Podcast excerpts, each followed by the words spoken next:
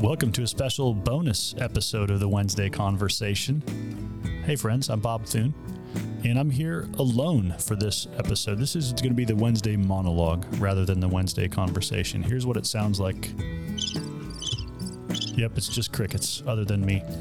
Um, here's how this special episode came to be. Um, occasionally, I joke with our church and with our staff that on any given Sunday, I usually create like four or five different sermon outlines, and then I only preach one of them. And sometimes people say, "Hey, I'd like to know about those other three sermon outlines that you didn't preach."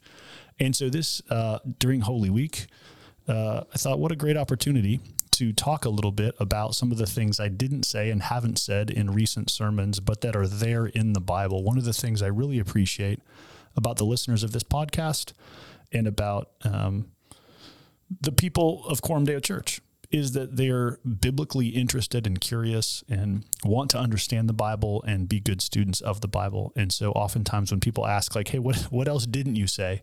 what they're saying is, "Hey, I want to understand more of the story here. What, else is there to see that didn't get delivered in the sermon on Sunday on this passage?" And so recently we've been working at Coram Deo through the Gospel of John and of course, during this Holy Week season, have come through the crucifixion and resurrection in John 18 through 20.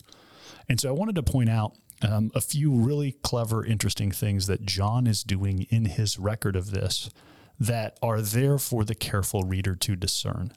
One of the things I've often said about reading the Bible is people ask me, um, Hey, how do I become an intelligent reader of the Bible?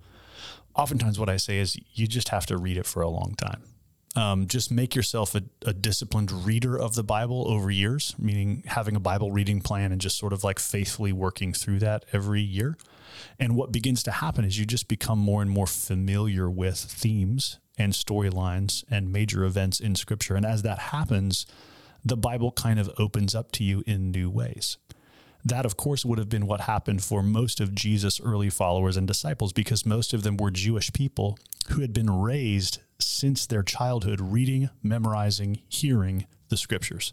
Most of these people were well versed in the Old Testament narrative. And therefore, when we as modern readers come to the New Testament story, sometimes we are missing all kinds of Old Testament connections that would have been there for the original readers and that certainly were there for the writer that we just don't have the biblical insight yet to really see all of them. So, one of the joys of the job that I get to do, in addition to just trying to continue to build my own biblical practice and literacy, is obviously as I do the work of preaching, I'm studying commentaries and looking at how other people have examined the texts and the things that they have seen there. Many of the commentaries that I am reading are from really brilliant uh, New Testament scholars. And so obviously, these are people who have spent their lives studying the scriptures and seeing the connections that are there. And usually in commentaries, as in any discipline, there's also um, to write a good commentary, let's put it this way to write a good commentary, you have to be familiar with all the other commentaries that have been written on that particular book. So there's a history of interpretation here. And so, oftentimes, what modern commentaries are doing is they're just introducing you to some of the best insights throughout history that various uh, theologians have had about these texts. So, particularly the gospel writer John is interesting to me. And I think there's some powerful things for us to reflect on during this Holy Week in the Gospel of John that didn't make it into sermons recently, but that I want to draw out for you specifically in his record of Jesus' crucifixion and death in John chapter 19. So uh, let's talk about the concept of biblical allusions. We've mentioned this on the Wednesday conversation before. I'm saying allusions with an A, not illusions with an I. I don't mean seeing things that aren't there. What an allusion is, is it's a reference to something that's kind of intuitive. In other words, it's not like saying, hey, in this chapter and verse, here's something that happened. Rather, it's um, making reference to something in the flow of thought in a way that only an intelligent reader might see the connection. So, as an example, um, here's what's not an illusion. When John tells us in John chapter 19, uh, verse 36, these things took place that the scripture might be fulfilled. Okay, that's an explicit. He's saying, hey, this happened so that it might fulfill this Old Testament scripture. That's an explicit reference. But also, John, in his in his writing has a ton of Old Testament allusions. He's he's drawing connections that for a reader who knows the Old Testament, the connections are plain. But for someone who might not be as familiar, you could read the whole thing and just kind of miss the allusion. Another way that scholars talk about this is a word called intertextuality. In other words, within the text of John itself, there are back references to things he's said before. There are connections to earlier parts of the story. As we preached the Gospel of John, one of the things I mentioned in the beginning is that most scholars believe the prologue, the first 18 verses of John's Gospel, was the very last thing written. So when John says, In the beginning was the Word, and the Word was with God, and the Word was God, uh, without him was nothing made that was made, um, th- this introduction is written at the very end of the gospel. It's like the last thing John wrote as a, and then appended it as an introduction. And so what we what we see is this introduction is setting up for us themes that are going to be drawn on throughout the whole gospel. That's the, the discipline of intertextuality. There's going to be these intertextual connections that will be made throughout the whole gospel. So I wanted to mention a couple allusions, a couple intertextual symbols that John is uh, profoundly using and uh, that are really fascinating to a reader of this um, gospel. In 1 Corinthians chapter 5, verse 7, which is, of course, not the writing of John, but the writing of the Apostle Paul. Let me get there in my Bible as I'm flipping. 1 Corinthians chapter 5, verse 7, Paul says this For Christ, our Passover lamb, has been sacrificed. Let us therefore celebrate the festival not with the old leaven of malice and evil, but with the unleavened bread of sincerity and truth. Now, 1 Corinthians is one of the earlier books written in the New Testament epistles. And when he says Christ, our Passover lamb, has been sacrificed, he's expressing there's something that would have been a foundational conviction of the early church. The early church understood Christ to be our Passover lamb who had been sacrificed.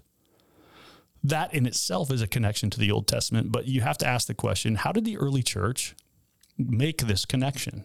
Now, obviously, Jesus led his disciples in a Bible study uh, in uh, after his resurrection, as we read about in the Gospel of Luke. And uh, and so it's not surprising that Jesus would have helped them make these connections. However, the other place we see this connection quite explicitly is in the writing of John, in the Gospel of John. John is fascinated with the connection between Jesus' death and the Passover lamb being sacrificed. And there are a few fascinating connections uh, that he gives us in his account of Jesus' death that for the curious reader help us connect to the day of Passover. Now, of course, the day of Passover begins as referenced in Exodus and then throughout the Old Testament, but is the day when God passed over the judgment of Egypt and passed over the houses of his people, asked them to put blood on the doorposts. And of course, Christians throughout history have seen this as a, a sign, a type of uh, Christ's redemption. That we're putting, it's the blood that by which God passes over us in judgment and that is prefacing and prefiguring, um, obviously, Christ's greater work. Now, here's some fascinating things in John's account. Let me read to you from John chapter 19, verse 28. After this, Jesus, knowing that all was now finished, said to fulfill the scripture, I thirst. That in itself is a fascinating connection if we remember that in John 4, Jesus said he was the water of life. Anyone who comes to me, I will give him living water so that he will never thirst. So the one who is himself the living water is now thirsting. John intends us to see the importance of that fact. He's also uh, fulfilling there um, Psalm 69, which speaks of thirsting and the psalmist receiving sour wine to drink. So there's an obvious connection to the vocation of David, the psalmist, or the greatest psalmist, and Jesus' understanding of his role as the greater son of David. But it goes on to say, a jar full of sour wine stood there. So they put a sponge full of the sour wine on a hyssop branch and held it to his mouth. Now, here's the question why a hyssop branch? Why does John feel that the nature of the branch is important? This is one of the questions that intelligent readers would ask of a text. Why, why does he describe it this way? Why isn't it just a branch? Why, why a hyssop branch? Well, the answer is in Exodus chapter 12, verse 22, we read, Take a bunch of hyssop and dip it in the blood that is in the basin, and touch the lintel and the two doorposts with the blood that is in the basin. as God gave his people instructions on how they were to do the Passover. It involved dipping a hyssop branch in the blood. And this continues throughout the Old Testament. The hyssop branch is the branch the priest would use to sprinkle blood on the altar to cleanse the people. So it seems that this is not just a random fact of the kind of branch, but that this is intentional. John wants you to understand that they raised the sour wine up to Jesus on a hyssop branch because it has Passover allusions. Likewise, we, when we keep reading, verse 30, when Jesus had received the sour wine, he said, It is finished. And he bowed up his head and gave up his spirit. He goes on to tell us that after Jesus died, um, the Jews asked that the legs of the crucified people might be broken so they could be brought down before the Sabbath. Verse 32 So the soldiers came and broke the legs of the first and of the other who had been crucified with him. But when they came to Jesus and saw that he was already dead, they did not break his legs. And goes on in verse 36 to say, These things took place that the scripture might be fulfilled. Not one of his bones will be broken. Now, when I preached this uh, this text last Sunday at Deo Church, I said I think the most likely reference here is Psalm 34, where it speaks of the righteous person being guarded by the Lord, and not one of his bones will be broken. That's probably the clearest Old Testament reference here, but it's actually likely that John has a double reference in mind. That he has in mind Psalm 34, but also, again, Exodus chapter 12 because listen to what Exodus 12:46 says. Speaking of the eating of the Passover. It shall be eaten in one house. You shall not take any of the flesh outside the house, and you shall not break any of its bones. Speaking of the lamb that was to be eaten at the Passover. And so it's likely that John has in mind not just Psalm 34, but the Passover lamb whose bones were not to be broken because it's clear that he sees Jesus as the Passover lamb. It's also interesting in this connection that John mentions to us in chapter 19, verse 14. Now it was the day of preparation of the Passover, it was about the sixth hour. This is the hour at which the Passover lambs throughout Jerusalem would have been killed and prepared for Passover.